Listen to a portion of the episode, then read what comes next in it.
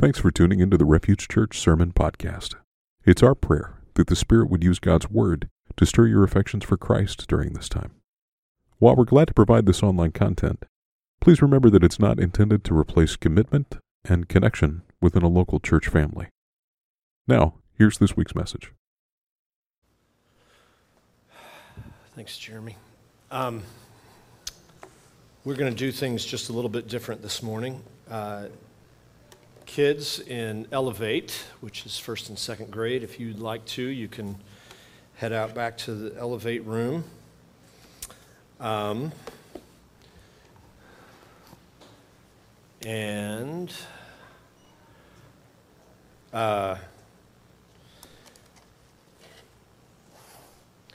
if somebody wants to, we'll just shut those doors, not for any other reason than sometimes kids scream.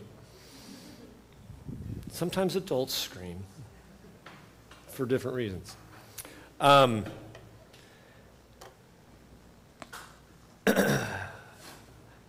This morning, we're going to do a time of question and response. We've spent the last several weeks looking at the Apostles' Creed, and I would get a number of questions for clarification and people asking about, well, what does this mean, and what does this mean, and what's in there, and what's not in there? And so this morning we're going to do just a time of question and response. As we wrap this up, we'll move to something next week as well. But I want to read this, and then I just got a notification in the app. Submit your questions for this morning's I Believe Sermon Series Q&A. That's good. It's timely.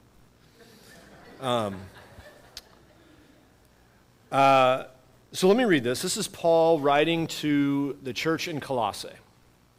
Colossians is one of my favorite letters that Paul writes. I love it. It's succinct. I think the city of Colossae was a lot like St. Louis. It wasn't like, Paul never actually went there, a lot like St. Louis. It was, all the major ports and all the major transportation hub had gone north, and there was a city up north that whose baseball team was far inferior to Colossae's, but they got all like the big airports and they got all the big transportation hub and all that kind of stuff. And so Colossae was a city that once had prominence and had kind of faded from prominence, but I love this letter. And Paul writes to them, and he's giving thanks for them, and he's talking about just his affection for them. And he's talking about Jesus. He said, he's delivered us from the domain of darkness and transferred us to the kingdom of his beloved Son, in whom we have redemption, the forgiveness of sins. And then he goes into basically a creedal statement. He goes into an early church creed that they would have probably known and heard about who Jesus is. And so this is what he says in Colossians 1, starting in verse 15. He, talking about Jesus, he is the image of the invisible God, the firstborn of all creation. For by him all things were created in heaven and on earth, visible and invisible, whether thrones or dominions or rulers or authorities. All things were created through him and for him. And he is before all things. And in him all things hold together. So this is a Greek concept, the idea of logic or the things that hold the world together. In Jesus, Jesus is the one that holds the world together. And he is the head of the body, the church. He is the beginning, the firstborn from the dead, that in everything he might be preeminent. For in him all the fullness of God was pleased to dwell, and through him to reconcile to himself all things, whether on earth or in heaven, making peace by the blood of his cross. And this would have been an early church creed. This would have been something they had memorized and had stated over and over again to deepen their knowledge of who Jesus was and exactly what all was involved in this guy that some of them had seen or heard stories about. Who was he?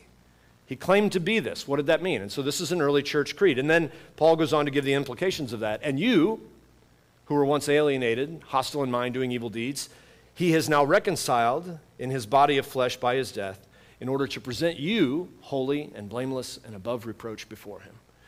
And so over the last several weeks, we've been going through the Creed, the Apostles' Creed, and this is a church statement. I'm going to have, where's Eric?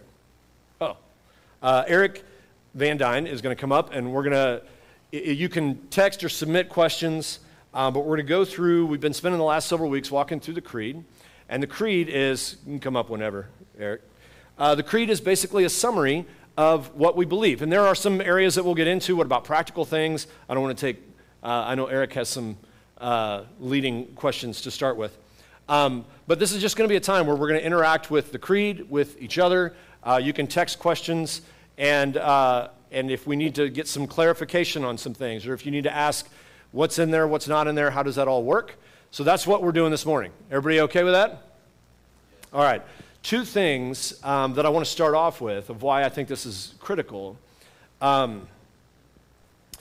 We have a gospel. We have good enough news to deal with weeks like we've seen. We have good news to engage in a world that is hostile on both sides. We have a gospel that reaches into the very nooks and crannies of all of life, and it is not absent of those things. There's a lot that happened this week. Obviously, there was some tragic news, but there was tragic news even within my home denomination of the Southern Baptist Convention. There was some really horrific news coming out of there. And the two lines that stuck out for me this week. I believe that Jesus will return to judge the living and the dead. We're in a day and age where we don't like judgment. I'm happy for it. Not because I will somehow stand before God and he'll be like, yeah, I think you did all right. I hope to stand before God and say, man, you better be thankful for Jesus. And I'm like, I am. Very. But I also believe that sins that are hidden will be uncovered and justice will be served. And then the other one that stuck out to me this week, I believe, church, we talked about this last week. I believe in the resurrection of the body and life everlasting. And death does not have the last word, ever. Death doesn't have the last word. And so that's part of what we believe. That's why we go through this creed. That's why these statements of belief are important. So we're going to do some interaction. If you want to text questions, we can do that. Are you getting? I tried to buy a little time. And we'll take some time and walk through these together, and hopefully this will provide some, insight. All right. Go ahead. There's one. I wanted to start off with a question first, and then I got a couple here already. So we've talked about the creed as an early statement of faith. Yes. That's kind of summarizing a lot of beliefs there. How is that different than things that have now come after it, where we have catechisms and statements of beliefs that extend out much farther? Why is this? What makes this unique as a creed or any other creed that we may call it? Yeah. So the thing that makes the Apostles' Creed unique is how early it's actually dated. This is actually dated pretty early. It's probably not dated to the actual first apostles or disciples, but it does have early origins within the church. Probably within the 2nd century, they were already, and this was agreed upon. So if you can imagine a creed, a common saying that was agreed upon for our day, a common statement that was agreed upon in Canada and America and New Zealand and Egypt and the Middle East. Imagine these, and China, imagine these radically different cultures agreeing on a common statement that early on. What has happened since then is people have brought up, and rightly so, different concepts. The Trinity. The Trinity was something, you see it in the creed. You see these things listed in the creed, but people actually bled and died over this idea of three God, three persons, one God in three persons. Sorry, as I commit heresy. One God. Why am I starting with three? One God in three persons. And how that was worked out is people would say, well, so obviously we have three gods. And then somebody would be like, no, that doesn't fit. That can't be it. And then somebody else would say, well, then we have one God and he's just playing three different roles. And then we see the distinction of the Father and Son and the Holy Spirit. And so they would comb through scriptures. And it wasn't just, these are not just people offering insight on Twitter. I mean, these were deeply held and thought out. And so these elements of how to understand other things in scripture. And then we also have, when people voice a disagreement that is outside of Scripture, then there's more. Rick Warren one time, this is not, whatever. Rick Warren, when they first started Saddleback Church, said, we don't want a church with all this, with all these bylaws and everything like that. It's going to be simple, and it's going to be, pure, and I don't feel like I can see everybody over here. And that's what we're going to have. And then 5 years in, they have a catalog of bylaws, right? Or as Homer Simpson, things that are fought out and disagreements that are had. Things that are fought out and disagreements that are had within the church, you fight for agreement on that, and you look and go. Somebody raises a question, and in fact, in our day now, there's questions about people are saying, well, Jesus didn't really rise, physically; he just rose spiritually, and it's the spirit of the resurrection. And the Bible would say no, and the early creeds would say no. We believe in the resurrection of the body. Jesus rose again from the grave. And so those are things that, as people raise different objections, we go back to Scripture and find that. So I think catechisms then, as those develop, they would add more to it, but that's also a question and response, a thing to learn that puts it in a form of a question and then gives an answer. Good. So I hope that was... Yeah, I think that's helpful to understand that this is the faith as the apostles taught it, passed down the core truth of that faith, what's passed essential. Down as, and what's essential there. So several questions have come up, I think, as we talked briefly before about the line in the creed of "He descended to the dead." Yeah. So I'll try to summarize here several things, and then you can maybe expand on that. Was there a time when hell didn't exist or wasn't open? Prior to Christ's death was the place of the dead for all the righteous and the unrighteous, or is it still a mystery, or how do we understand that? Yeah. So. All right. So right, you're stupid to think this is not going to come up. I knew it was coming up. Not you're stupid. I would be stupid to not expect this question to come up. Let me qualify it first by saying this. I don't know.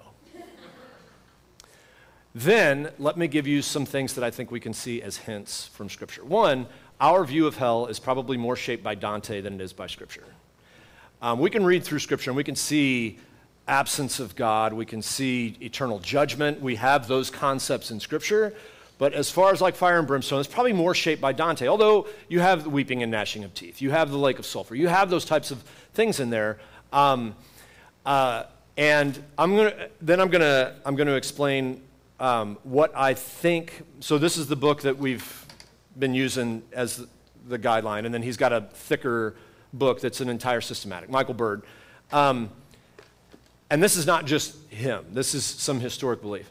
So in the same way that we would say that the fullness of the resurrection is Christ's return to earth. And then followers of Jesus being fully in our fully resurrected bodies, life eternal on earth, that he is going to return and restore the earth. It's not, Augustine was the earth's going to burn away and we're getting out of here. Biblically, we see a better view of Christ's return and making the earth whole and us in it. So it means your bucket lists, don't even worry about it.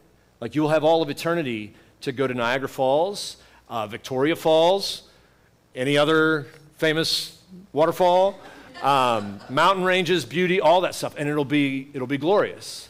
And you will still have skyscrapers apparently, because it'll be a city, it'll be a glorious city where Christ returns, the New Jerusalem. In the same way, if my understanding here is that there is a punishment, there is eternal judgment from those apart from Christ, but as far as hell, that is also going to be the future domain where the doors are locked, and like that is a future domain, just like the restored earth is a future domain, and that it is still presently there is. All ancient religions has this view of the land of the dead, and so you have there is a concept of two distinctions within the land of the dead: the land where the wicked go and the land where the righteous go, so that there is this kind of, I don't want to say intermediate state, but a waiting for the fullness of, you know, Paul would talk about sleep. This is not the absence of judgment. This is not like that's not going to happen. But it seems to give some credence, and that was such a common belief of the land of the dead, that there is an intermediate state that's now, which we would call heaven, and then the fullness of it will be the resurrection and the resurrection and remaking of the earth. And then there is judgment now, and then an eternal judgment, an eternal separation. And even there's some different views of what hell will be. I have found it helpful to steer clear of trying to give an exact view of hell. I always like Jean-Paul Sartre. I can't remember the name of his play that he wrote, but he's got three people in a room, and one is trying to get the affection of one person, and they're more interested in the affection of this person, and this person is interested in the affection of this person, and then they realize the door is locked, and it is eternity. They're like, this is hell, that it is the itch that just gets more annoying and more unfulfilled and more, and then he concludes his play with hell is other people. So, bare minimum, Paul says one day every knee will bow. I think that means every knee, and I think those who worship and love Jesus, it will be a day of glory, of bowing before him in awe and wonder and praise. And those who are against Jesus or insist on being their own Savior and God, they will kneel in frustration and anger and bitterness, and then carry that out. So I'll admit, this particular area of death and hell and what do these areas mean, and how does this all work together, is not something that I have spent much time thinking through or reading through. And so when I encounter this line in the Creed, my initial response is like, I don't know about that. So maybe the better question is, what should we do? Or how should we approach those things, whether it's in the Creed or in Scripture especially, where we encounter it and say, I don't know if I agree with that, or something where we want to tend to disagree. There are other lines that are equally, I'll say, outlandish in the Creed of he was born of the Virgin, right? Yep. And that just kind of washes over me, because I've been celebrating Christmas all my life, and I've been hearing this story for years and years and years, and so I just like, oh yeah, of course, but there's not really an of course-ness about that either, right? Like that doesn't, I'm not a bio major, but yeah. I did take a biology class in high school, and I don't think that's how it works normally. So how do we approach something that's hard like that, whether in the Creed or in Scripture, where we might be initially repulsed or even frightened of what it might be? Yeah, so I think that's a really good question. And really, that line, I mean, we've said it every week, and how many times does it jump out at you every week, or are you just like, maybe, I don't know, maybe I just don't understand that. It's not a big deal for us, but it does kind of jump out. So I think there's two ways to approach it. It may not be extremely important for us in our day to have this idea of what happened to Jesus on Friday when he was crucified, before Sunday, and it may not be, and again, we talked last week about just we don't have much of a theology of death. We just have we don't wrestle with it very much. But the other question we should ask is, why was it important enough for them to include this in the creed? Why was this a big enough deal for them, for it to make it in? He talks about one of the mistranslations that happened in the 3rd or 4th century was to translate Hades in hell. And that makes me theologically squeamish to think that Jesus actually descended into the place of eternal judgment. That, I get uncomfortable with that. But for him to go into the land of the dead and then walk out with the keys, and I think it's because they had the idea of the land of the dead was a very common belief. And so if Jesus experienced everything that we would experience in this life, what this shows is that Jesus also experienced everything we would experience in death, that he walked into the place of the dead. Think less of a state of being and more of like a location, and then walked out victoriously. Is this essential to believe to be a follower of Jesus? Is this like the litmus test for who's in and who's not? Absolutely not. Is there room for disagreement on this? I really hope so. But for me, when I started reading this, which has only been about maybe a year and a half that I've been exposed to this, that whole like thing, it really made sense, not only in what ancient cultures would believe, but also in what Jesus accomplished. And you think about him walking up to the prison guard and just ripping the keys out of his hand and then walking out and saying, "Guys, follow me." That's powerful imagery, and I think theologically, much like the virgin birth, it makes sense. If you take the virgin birth out, is that the litmus test for getting in? But if you take the virgin birth out, Christianity is going to have a lot of questions. You're going to have a lot of questions. There's going to be a lot of issues within Christianity. For me, this really made sense in piecing those 3 days together. In maybe what did Christ do? Now, what did that look like? Did he go and have like this, knockdown drag out with Satan and then, walked out? I don't know. But I know that he descended, like he went into the grave and at some point he walked out of it. So. Yeah, I think that's helpful for me because I like to think and read and study sometimes to remember to not get lost in trying to figure out all of the mechanics of what happened, and to trust in what Scripture it says is true, and especially to understand what Jesus has gone through on our behalf, and to understand that Jesus has gone through everything that we have or will experience, including death, and that he in his fullness has entered into that completely, whatever the mechanics of that look like. Yeah. And come through that victoriously. Yeah. I mean, even thinking, just a quick side tangent, thinking about the events of this week where we see just the brutality of humanity, I take comfort in the fact that I see Jesus experienced the full brutality of humanity on the cross. He is not unfamiliar with things in this life. Yeah. He has experienced it all and come through victoriously. Given himself and then come through victoriously. So I find that helpful when thinking about that, of how has Jesus experienced these things, and then what comfort can that bring to us, whether it's in thinking about death or many other things that Jesus experienced on our behalf. Yeah, so. And it also ties some things together with that Revelation 1, I think, is where he talks about that he ascended with the keys to hell and to death and Hades. Psalm 139, where David says, "Where can I go from your presence? Where can I flee? If I go to the heavens, you're there. If I go to the depths of Sheol, you're there." Sheol was the Old Testament name for the land of the dead. Hades is the New Testament name for the land of the dead. And the fact that he has gone before us in literally every possible thing, and has risen victorious.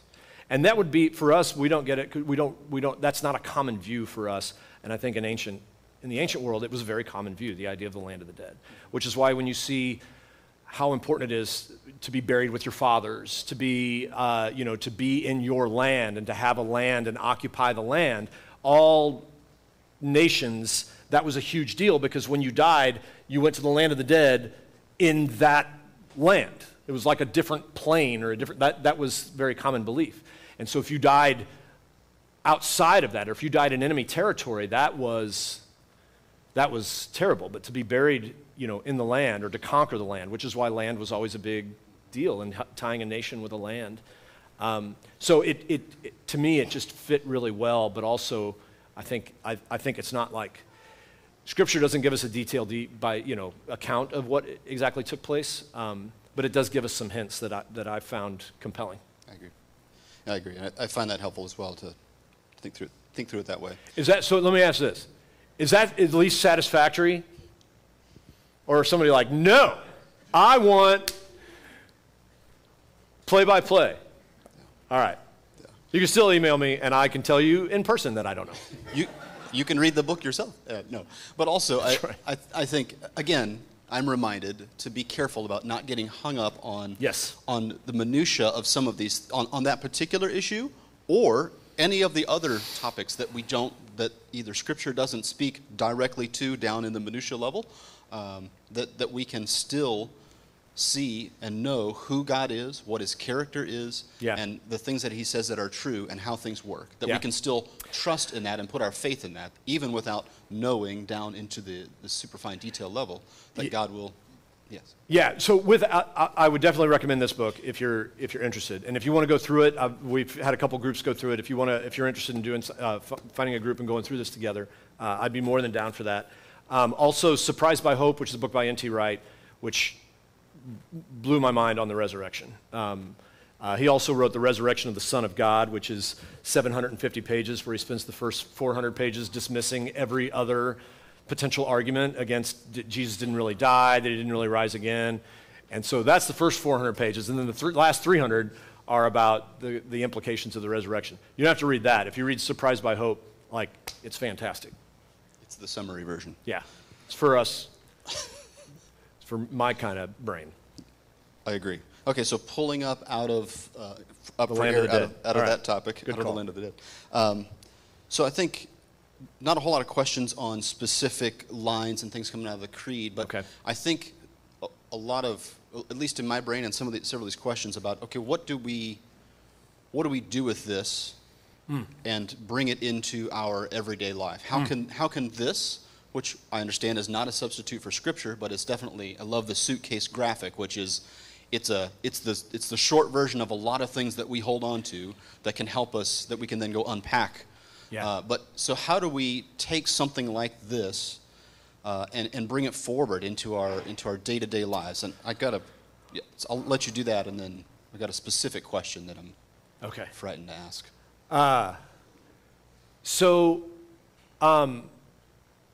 Here again, this is not a substitute for Scripture. It really gives us kind of a compact version of what the church fully agreed on. This is not going to give us a lot of the teaching of Jesus, but it's going to tell us why we should listen to the teaching of Jesus. It's not going to tell us a whole lot in the area of ethics, but it's going to tell us who gave really the full moral and holy ethic, and why we should give that credence. And how that moves forward into our daily lives. Rich Mullins wrote the song, The Creed. I guess he didn't really write it. He sang the Creed. But one of the things, if you remember, when he does the chorus, his chorus is, I did not make it, it is making me. It is the very truth of God and not the invention of any man. So when I see the creed, which again, the creed should point us to Scripture. The creed is not a substitute. It's not meant to be a substitute. If people are like, well, I don't believe in the creed, I believe in the Bible. The Bible has creeds in it. The creed believes in the Bible, okay? So that's the hope there. But this should shape us. So when we have craziness that ensues, and we talked about this last week, and then the week before, and then there is still a global war going on, and there's still elements of a pandemic, and the wheat shortage that's going to be upon us, and there is There is, the world is broken, and what we can see in Scripture, it always has been, that our hope is not in optimism. And so when we encounter these things, my hope is that, like this week, one thing that really just began to not just sit in either despair or rage, the line that kept coming back to me was, I believe in the resurrection of the body and life everlasting. And that just kind of dripped on me this week. The other thing, when the SBC papers came out, and I read a list that he will return to judge the living and the dead. No pastor sits unaccountable before God. No pastor sits unaccountable before God. And that includes me. And yes, that scares the mess out of me. I will not sit before God. I will not sit unaccountable before God regarding doctrinal positions that I take, regarding what we teach from Scripture, regarding how we handle, we won't handle everything absolutely right or correctly, but having the fear of the Lord before that, that Christ will return and judge the living and the dead. Christ will bring out, and here he's bringing out things for earthly judgment, but rest assured, some of these pastors that committed horrible abuses, they stood up every week and proclaimed the goodness and holiness of God and then committed horrible abuses. They will stand in judgment, and it will be harsh. And that gives me a fear of the Lord, not of vengeance. They will not stand in vengeance. They will not stand for me to judge. They will stand before the one who knows the heart, and I take comfort in that. That's how, to me, that's how the creed works on me and shapes me. And that's how I can take these summary statements, and they both give hope, they calm my vengeance and my anger, they bring light into despair, they remind me who God is and what he's done, they remind me of the hope of Jesus. So, yeah. I think, yeah, this is what, when we memorize this and when we... I just finished the biography of Eugene Peterson, which is fantastic. And they talked about in his last days, he had dementia. And what he would do in his last days, he couldn't remember a whole lot of things, but they would watch him sit quietly, and they could hear him talking. His whole life, he worked on being silent before God. And being in communion with God. He was not a perfect man by any stretch. He would be the last to tell you. He hated celebrity culture, which was funny when he gets a call from Bono, who wants to talk to him, and he's like, who? But he sat in his last days, even in dementia, and what they talked about is you could see this deep communion that he longed for his whole life. Even in dementia, the one thing that he could hold on to was this deep communion that he had worked with God. I think that's how it slowly just works into our veins and our eyes and the way we see and the way we feel and where we're corrected and or rebuked or encouraged is when Scripture in this nice summary suitcase begins to work on us and inform us we're not without hope. Yeah, I agree, and I've found it helpful to look at it as the creed, especially as an answer hammer to say, you know, this is what I believe, and bam, that's the end. Yeah. But as cues to help me think and ponder and meditate on what does it mean for the life everlasting. Yeah. Like to think about, to explore that, and not just in my own brain, but to explore where does this come from in Scripture? How do I unpack that more fully, and then figure out how does that impact what I do and where I put my hope and to think in Jesus' ways. Right. Yeah, that's good. Maybe we make this the last one. All right. Is that fair? Or whatever. I don't care. Yeah, I think the question here. I'll try to summarize it and pull it into that discussion. So the creed especially summarizes the Trinity, but also the God who is the authority over all things and created all things. And we see in Scripture that it is his kingdom that has come and will come again. But this day and age, we are pulled, and so this is my fastball right down the middle here. We're pulled, whether it's politically or into tribes and camps, in so many ways to give authority or to subscribe to other people as authority. So how do we navigate as believers, as those who trusted in the God of the universe, whose kingdom, part of this new kingdom, how do we navigate the other kingdoms of this world and the authorities there that we find there, and how do we submit where we're called to submit, and how do we stand firm when we need to stand firm for the kingdom of which we're a part. And you said this was a fastball? Well, I didn't. Yeah, I thought I would. I didn't use the word politics in there, so I didn't want to trigger you there. One thing, gosh,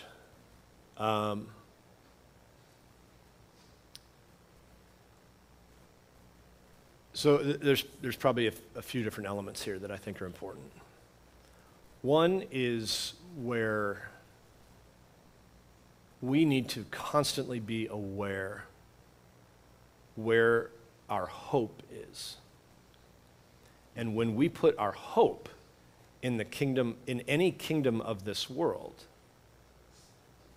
that's where our allegiance lies, and that's where our, and so we can put our hope in the kingdom of God and function and submit and live in this world.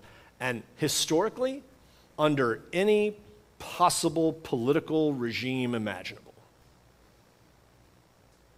There, or worldview or country, the church has thrived in China. The church was thriving in Africa. The church thrives in. And so, when our hope is in its proper kingdom, we can submit and speak with, I think, a proper.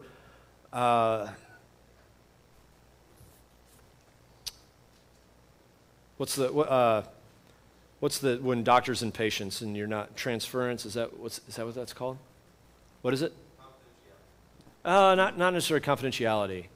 Where you're not like you have an objective view of things. You can stand back, you can critique your own side, you can you're able to say hard things about you're able to have a prophetic voice to the culture because you're not in bed with one side or the other. That's not doctors and patients. That's back to anyway. The other thing I think is, which kind of goes in line with this, is the idea of power. Jesus says, "All authority in heaven and earth have been given to me." So all power is his, but yet in his earthly realm, we did not see him seeking any earthly power, and he resisted the temptations of money, fame, celebrity, any of those things. And so how we deal with power, like collectively, when a church gets huge, when Christians, traditionally throughout the history of the church, things have not gone well when the church has had a lot of cultural power. Historically, separating religion and king were almost impossible to do because almost every nation throughout history, the religion and kingship were tied together. And so, I'm starting to ramble now. So how do we navigate this world? I think one, very humbly. I think one thing for us to be aware of as followers of Jesus in this day, when everybody's clamoring for, who's got the Bible right, which the left or the right, who's got the Bible right, the great news is neither. But like, hang on, I had a thought I was tracking down, and then,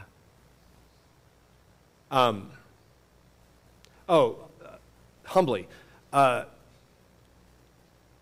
Not looking in false dichotomies, being able to walk in nuance, being able to walk through, like if somebody says, you're either this or this, and you're able to go, or neither, or both. You either care about babies or you care about moms, or you care about both. So that's what I love. Justin Giboney does this, the "and" campaign, where he takes out the tyranny of the "or" and the genius of the "and." It's not usually, in following Jesus, it's not usually one thing or the other. It's usually both. Not getting caught up in culture war stuff.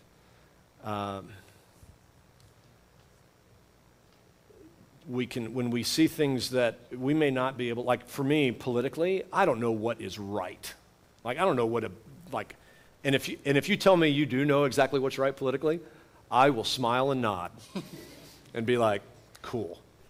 All political systems are going to be broken because they all involve people. And even the elimination of political systems are going to be broken because then it's just radical individualism. And so it's all, we got to have a healthy skepticism of all of that, and yet we can see what is wrong. Sometimes we can have a much more firm grasp of what is wrong than we can know what's right. So I might not be able to say, no, this is right, and they're doing it wrong, but we can often go, this is wrong.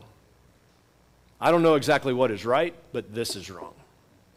I don't know if that makes sense. Yeah, I think the key, one of the things you said that I find helpful is through a lot of stuff against the wall. No, that's good. Is that idea of assessing where are we putting our hope? Yeah.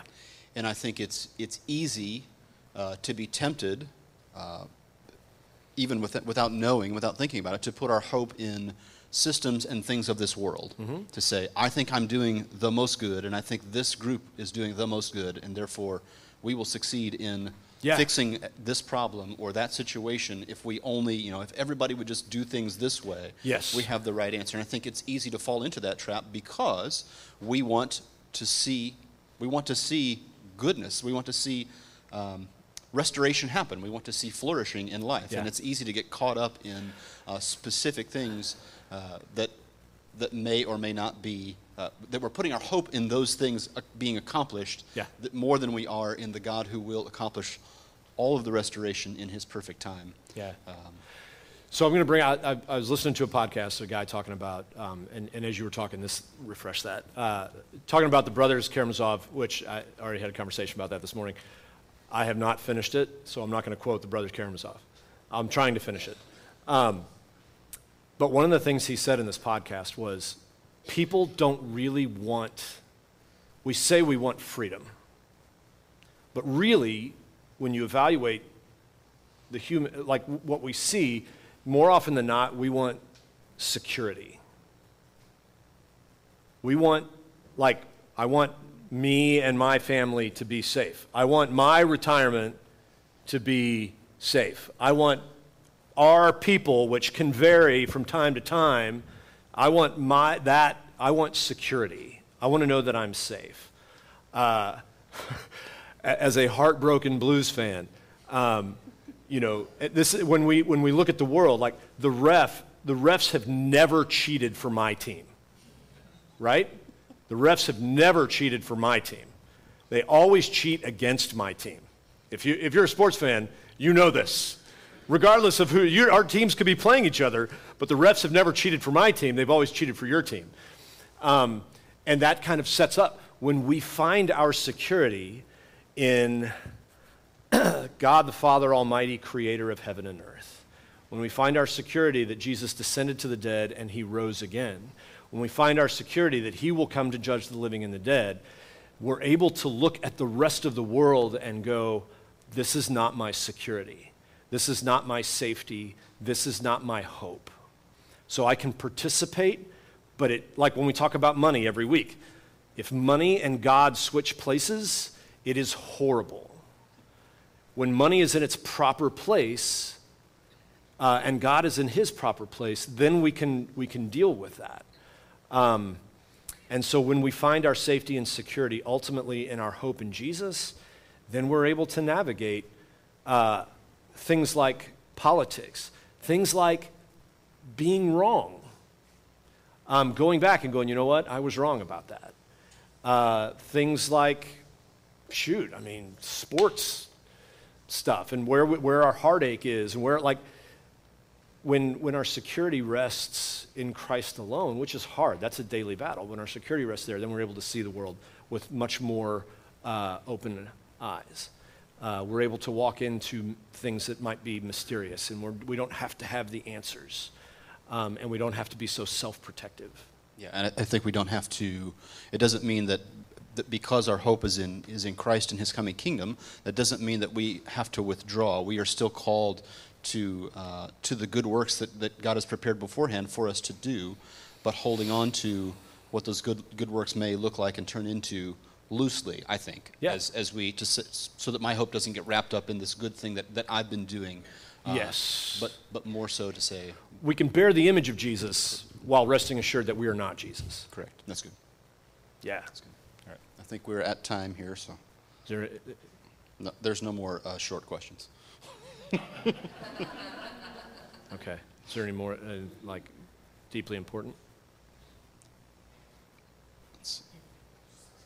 Like where salvation is on the line? I don't think so. Any heretics? I don't think so. Okay. That we need to straighten out? Yeah. All right. So here's where I want to finish, and I'll pray, and I think Jeremy's going to do communion.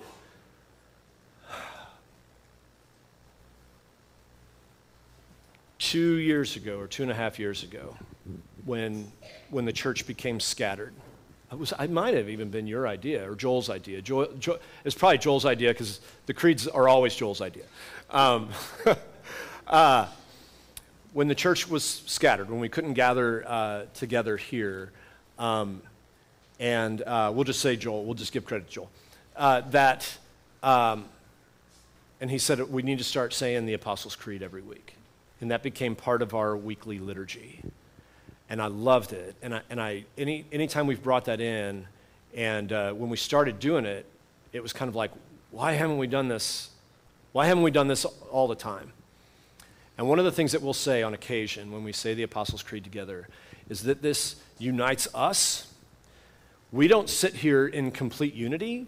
We sit here as a whole bunch of different stories from different backgrounds, different experiences, all of these things. What brings us together is this common belief. So we sit here in harmony, and it unites us together as this local expression called Refuge. It also unites us together with many churches throughout St. Charles and St. Louis that some may look like us and act like us and vote like us and some that don't, and this creed unites us together in faith and trust. This creed unites us together. This creed unites churches around the world. And people that will say, I adhere to this, I adhere to what is in this creed, which is ultimately, again, hopefully you're not hearing me say that this is equivalent to Scripture, but this is our view of Scripture, that we hold to this. Not unexamined, but examined, we hold this. And it puts us together with people around the world. So we have more in common with people in Africa and people in China and people than we may have with people that live next door to us, or even that with people that live in the same house as us or with our own relatives. And this unites the church throughout history. And I think this is amazing. This creed has gone through regime changes. It has lasted through horrible periods of time. It has lasted through corruption, through wickedness, through evil deeds on behalf of the church, and evil deeds against the church. This creed has lasted in various cultures and different ways of seeing the world. And so when we say this,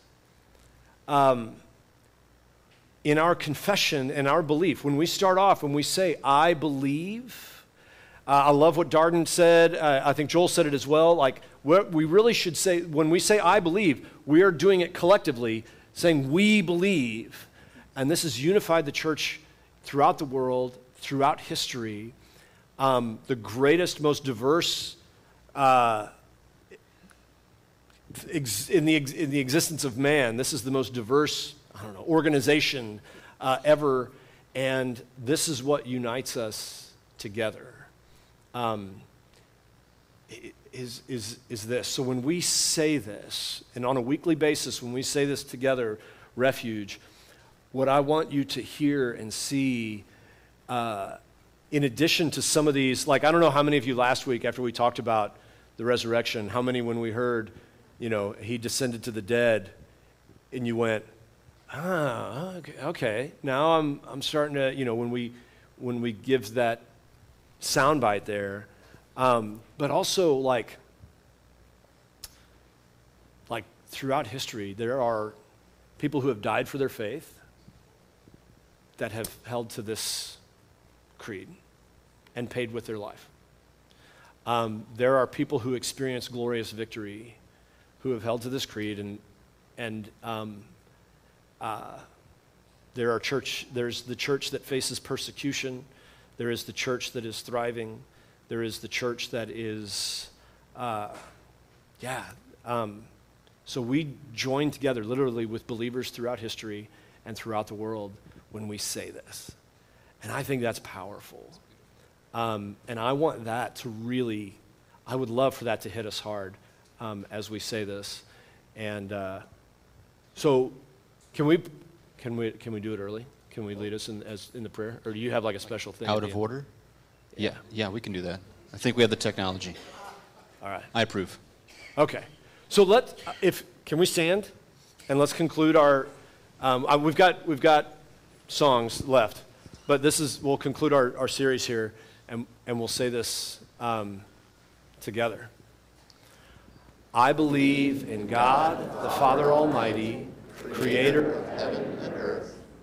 I believe in Jesus Christ, God's only Son, our Lord, who was conceived by the Holy Spirit, born of the Virgin Mary, suffered under Pontius Pilate, was crucified, died, and was buried. He descended to the dead.